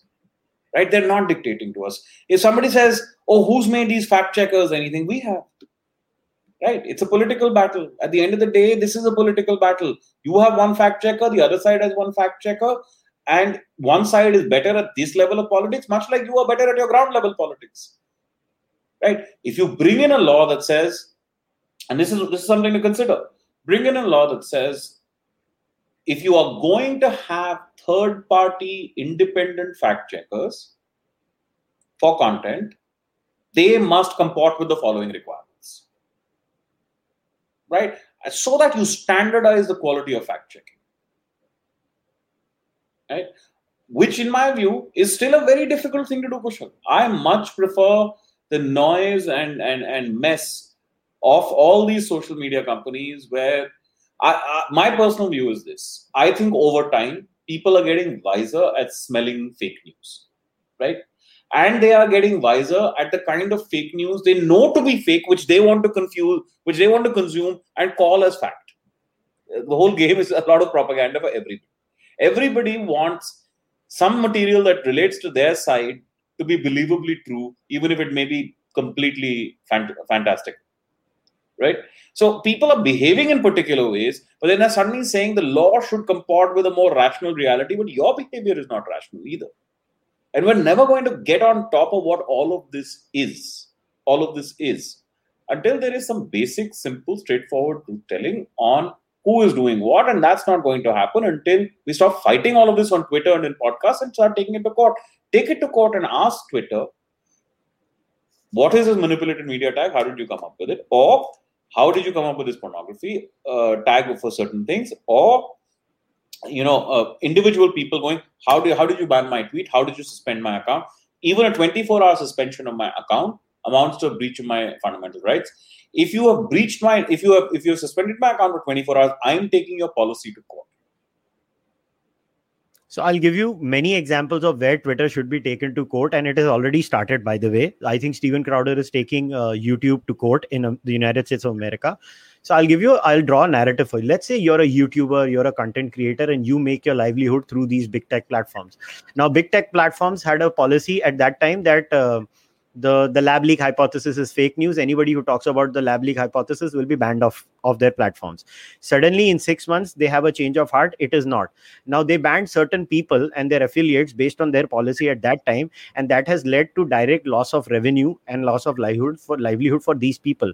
Now those people all of them are now taking these big tech platforms to court and telling them compensate us you can't keep dilly dallying all the time now, what will happen is the big tech platforms will be saying, we went by the science and these government institutions, but it is not as simple as that because these big tech platforms do not go with the science in many cases.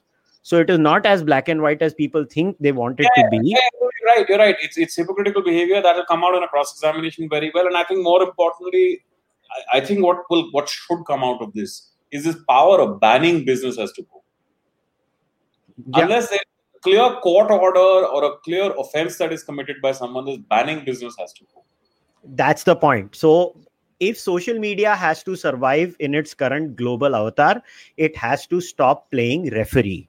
the moment it stops playing referee the judge jury prosecution then it will start anyways i'll ask you a few more questions because we have to wrap it up referee thing right community standards requirements if we were to take like the most laissez-faire approaches you are in a larger community. In that community complaints are received about certain content right? And say you set up a standard which says if we get 1 million complaints about something we will remove that content right? A really high bar. Even if you were to set a very high bar you're not playing referee right? But the actual act of banning comes from you eventually. Unless you go by my view which is nothing can ever be banned nothing can ever be removed unless there's a court order unless there's a clear violation of law and that violation will have to be determined by a court first and foremost and only then will it be allowed I agree with you. That should be the standard set for these uh, tech platforms, but they don't do that. I agree I, with you. They, they, they need to be compelled down that path. That will need some lawsuits to get filed. Yeah. So, Nikhil, let me take a few more questions. Uh, so, I, I, think what this was particularly answered. Does does Twitter India public policy director have any say in terms of which user will be allowed or blocked? I don't think so. Uh, uh, the Twitter India uh, chief is on paper saying, "मैं तो salesman हूँ, सारे decision उधर से होते हैं." So, somebody made a comment whatsapp shows forwards many times for messages so they are counting i don't know what was this in uh, uh, so this is a query this is important. WhatsApp actually says this is them being responsive about certain things. WhatsApp actually mentions this in their petition itself. They say that you know when when particular messages are being multiply forwarded, we we pinpointed that this is a message that is being forwarded many times over. We have restricted the number of time number of people you can forward a particular message to because virality had to be curtailed. We don't want to enter into the idea of what is correct content, not correct content. This is what WhatsApp says but what we can do is reduce the velocity of the movement of the content. And they, in fact, highlight to their virtue by saying we are the only content company that took a step, such as this step, which led to a 25% reduction in forwarding of content. So we are a content company that were willing to constrain the, the creation of content, which would otherwise be to our benefit, only so that the platform remains more viable. Got it. So another another question was uh, Nikhil. This was an interesting uh, query. Somebody has genuinely asked a query. Weren't telephone calls tapped as part of criminal investigations in the past? So if that is the case, why is WhatsApp out of that purview? It's a good question. I think any layman would ask this question. See, this is the problem. It's not outside of that purview. It's not outside that purview. You can go get a warrant for a particular uh, information for, for particular messages on WhatsApp to be accessed by you, right? What puts it out of the purview is the tech. You can tap a normal telephone call. You cannot tap an end-to-end encryption call. Right? So end-to-end encryption exists as the technology today. If it did not exist and somebody was bringing it in, you could have arguments against it. But it exists today and it's become a facet of your behavior as a consumer. It's become a facet of your privacy. What your example would say is that well let's finish end-to-end encryption forever that's that's you know really what it's coming down to. So these parallels they apply logically they apply. There's no doubt.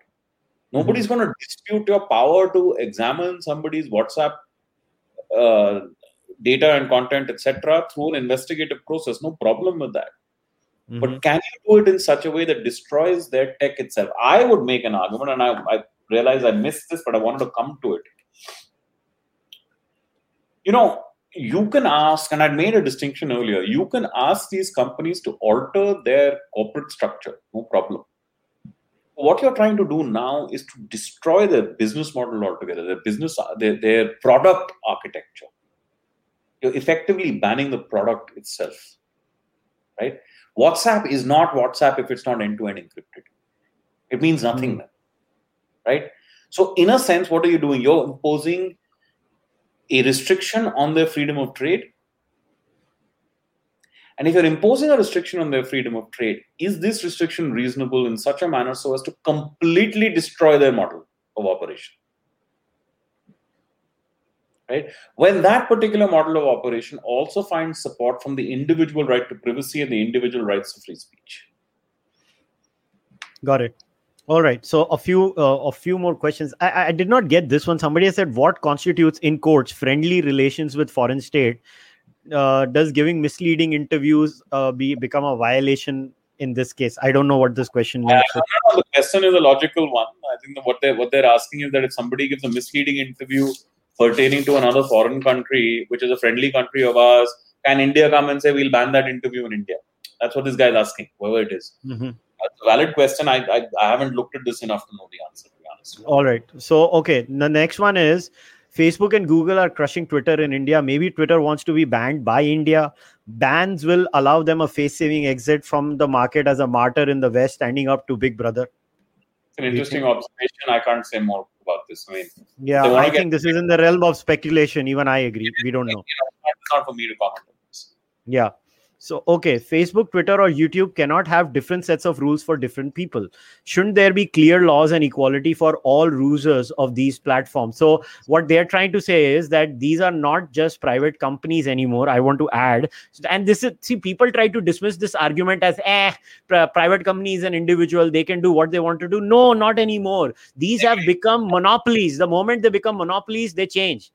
No, they. So the problem is this. I think philosophically they change. I'm with you on this but legally there's nothing that changes them today तो मगर करे क्या निखिल तो law पास करो यार boss this is you know this didn't need their user bases to grow to the scale to which it's grown when we were dealing with this with these companies when they first came out it was a very clear argument you are free speech today right you are the modern town hall today you can have very fancy ways of saying this but you are the sole mode of free speech today so your privacy policy or your uh, suspension policy or deletion policy is as good as a law.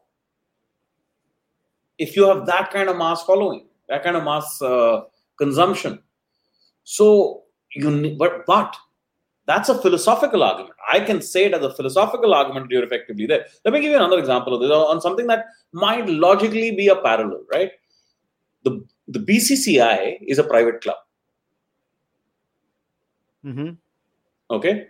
But by judgment, the Delhi High Court held it amenable to jurisdiction under, I'm going to explain this. Let me just say it out first, I'll explain it after that. Jurisdiction under Article 226 of the Constitution as a body which is exercising certain public functions. Right? The Supreme Court has always held BCCI is a private body right? But because of the nature of functions it exercises, to the nature of those functions, it is amenable to writ jurisdiction. By that I mean writ jurisdiction only applies against state or state bodies. Got it.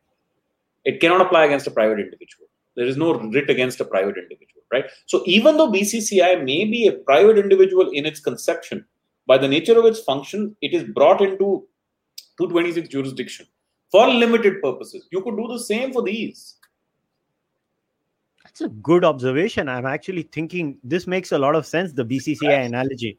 Right. Now, the answer that these guys come back with is you, you are only a user with us by virtue of private contract. So the law has to work around that bit.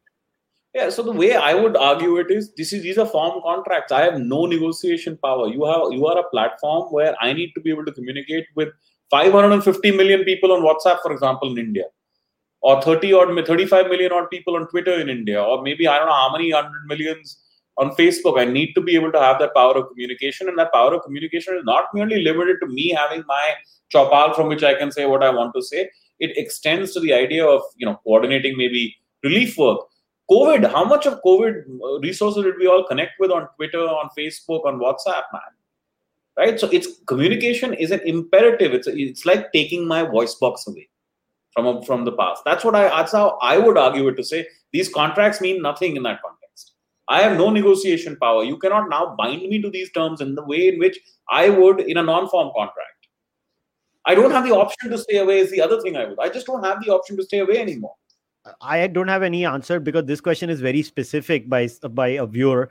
They say, "What is the law on deep fakes on Twitter?" Are you aware of that? I am not, so I'll I'll not pretend to answer this you know, this must be image rights related. You're impersonating. There's, there's enough criminal law on this. Got it. So, okay. So, uh, Nikhil, so Okay, so I, I think we've asked, uh, we've covered all the questions that I I I got. So before we, uh, I'll be making my closing comments, but before we wrap up today's discussion, so how would you how what what would be your closing comments? Because we we started this issue by saying that this is very complex and i'm actually very grateful to you that you spent so much time in explaining the complexity of this problem from a legal perspective. The problem in india is we our discussions are at the realm of emotional arguments. They never go into the you know realm of uh, legal concepts. So I, I just had one last question by someone uh, nikhil. They've just popped in.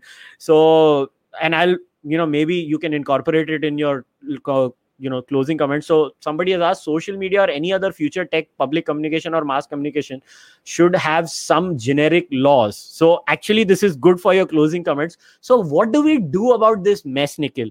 We all love freedom of expression. We all love privacy. We all love this. But at the same time we know big tech is not as crystal clear and clean and squeaky clean as they pretend to be what the hell do we do, Nikhil, from a legal perspective? I will give the philosophical answers, but I want to hear your legal answer. Listen, I, I would definitely have a law on deplatforming. There should be no deplatforming. Or deplatforming okay. has to require some very, very high standards because, like I said, there is it's impos- impossible for people to stay away from all kinds of social media platforms anymore. You just have to be on something or the other, otherwise you're not communicating with the world in the way in which others are, right? And WhatsApp will be the biggest of them. Twitter is not so big. I mean, we keep making a noise about Twitter because we're all on Twitter, but Twitter is immaterial relative to WhatsApp, relative to other messenger services, right? So deplatforming is step one. That you need to have a law for for sure. As to content, right? People talk about the virality of fakeness, etc. Right? Where did this originate from? It originated from the fact that people are angry. A lot of policymakers were angry that Brexit happened, for example, or that Trump and all of these guys won based on all kinds of fake news and fake narratives and creating these uh, these racist impressions and so on and so forth right? They, they, they've just not figured out how to counter that with more information. Now you can turn around and say the x person is uh, spreading fake racist information. Fair enough. That's a more identifiable term but you will still need some kind of body out there i will have to look at these requests. Now the problem is this There'll be 50 million messages a day. There'll be 50 million messages a day. So I can keep coming back to that. You can have a law. My, my friend keeps saying this, you know, we all need a law. Sure, have it. Good luck enforcing it. That's the problem. Right? So big tech, you can scream at them and yell at them all you want. We'll arrest you, we'll do this, we'll shut you down, blah, blah, blah. But the nature of the product is such that it, you're not you, you cannot put this bird back in the cage. All right perfect perfect. So I, I actually agree with you. So as always nikhil it's a pleasure talking to you. You have yeah, I'll be, I'll given... this was so complex and not really naturally my area not not stuff that i've done in cases before. So i, I i've just tried to do it as best as i could. I don't know how well it turned out or Oh, no, no, no. I, I, I honestly, and I say this with uh, all seriousness. I, think I, I say that because I think it's something we should revisit in the future. Let's see how things progress. And maybe six months down the line or a year down the line, we can revisit it. Got it, got it. So once again, Nikhil, thanks for coming. It is uh, an thanks absolute pleasure. All right, guys. So uh, before we wrap it up, here are my comments. Uh, you have to understand that the the sole purpose of this podcast when nikhil and i had this chat was i told nikhil nikhil the entire discussion everybody is trying to make it as if it is so simple it is so black and white. There is big tech on one side and there is government of india on the other side. First point it was never big tech versus government of india. It was individual companies and individual companies uh, have problems which are unique emanating out of those things and the government has to deal with it now, here's the problem with lawmaking. When you make a law, you make a law for a, holistic entity without understanding that each and every tech platform provides you a very unique service. So, how is the law going to be, dis- uh, you know, designed that it will take care of each and every single entity? At the same time, at a philosophical and a political and a socio-political level, I completely sympathize with the argument that you cannot let these big tech companies just run roughshod wherever they want to and dictate to sovereign states whatever they want to. No, they cannot. They should not be allowed. I think people are often confusing uh, big tech being the arbitrators of uh, you know being the great for torchbearers of free speech versus the uh, indian state being wrong. I think that is a wrong argument. I think the argument should be at the realm of should these companies be above every single sovereign state? I don't think so. They should be now you can always come back and say to baba law barabar design karo i agree with that and which is where i feel the state is catching up because that's just the nature of the beast. The beast is out of the box. Everybody was sitting on their on their ass. And let me give you a tangible example सब लोग आजकल club house से बड़े excited हैं। जिसको देखो जाके club house पे बात कर रहा है। क्या हो रहा है क्लब हाउस में? अरे, कुछ रिकॉर्ड नहीं होता है। But do people realise the moment Clubhouse reaches that whatever that fifty lakh subscriber base in India the I T act and all those amendments are going to be applicable to clubhouse. Guess what? Clubhouse will have to record everything. Can clubhouse stay in india? No. So ये जो आप जो ये non stop बतियाते जा रहे हो रोज शाम को सुबह को जाके क्लब हाउस पे आप क्या करोगे क्लब हाउस पे will you say Clubhouse should do it will Clubhouse not doing it at all that's just the nature of the platform so law no no they are not recording anything उनकी कोई conversation record नहीं होती है. That is that is the whole point. And always remember technology will keep on changing.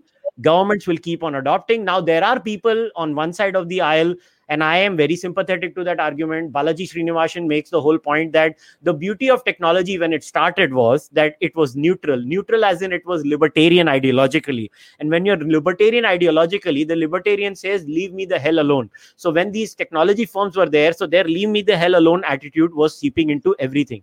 But then these technological firms became either left leaning or non left leaning or right leaning, depending on your tastes and problems. Now, whenever you become an ideology which is either right or left leaning, leaning you become by nature authoritarian. Right now big tech is left leaning and they're trying to devour all other voices that they feel are in quotes problematic.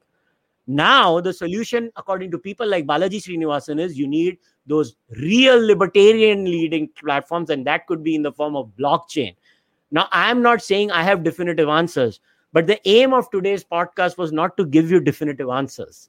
It was to make you think and have more questions. And this is not a one off discussion Nikhil is 100% right in saying that until and unless we have at least 50 to 100 lawsuits in this country against big tech and people start this boxing match or this sparring with these big tech companies, will the law mature? And believe me, this is not the end of this issue. This is a continuous process where we'll keep on playing catch up because technology will change and then the law will be like, acha, ab kya kare iske bare mein? There will be no answer and then we'll come up with the answer. So, guys, I'll wrap today's discussion up on this note. I will leave you with idea of having more questions than definitive answers. Once again, thanks for supporting the Carvaka podcast. Please become members on YouTube or subscribe on Patreon or send direct donations on Kushal Mehra at ICICI or buy the merch. Subscribe to the channel, like the video, follow Nikhil on Twitter, and always remember we are trying to bring these discussions to you. And I'm very grateful to Nikhil that he agreed to come today is that our sole purpose is not to preach you our purpose is to make you think more and more and more because that's what we do as human beings. I'll see you guys next time. Until then namaste. Take care. Goodbye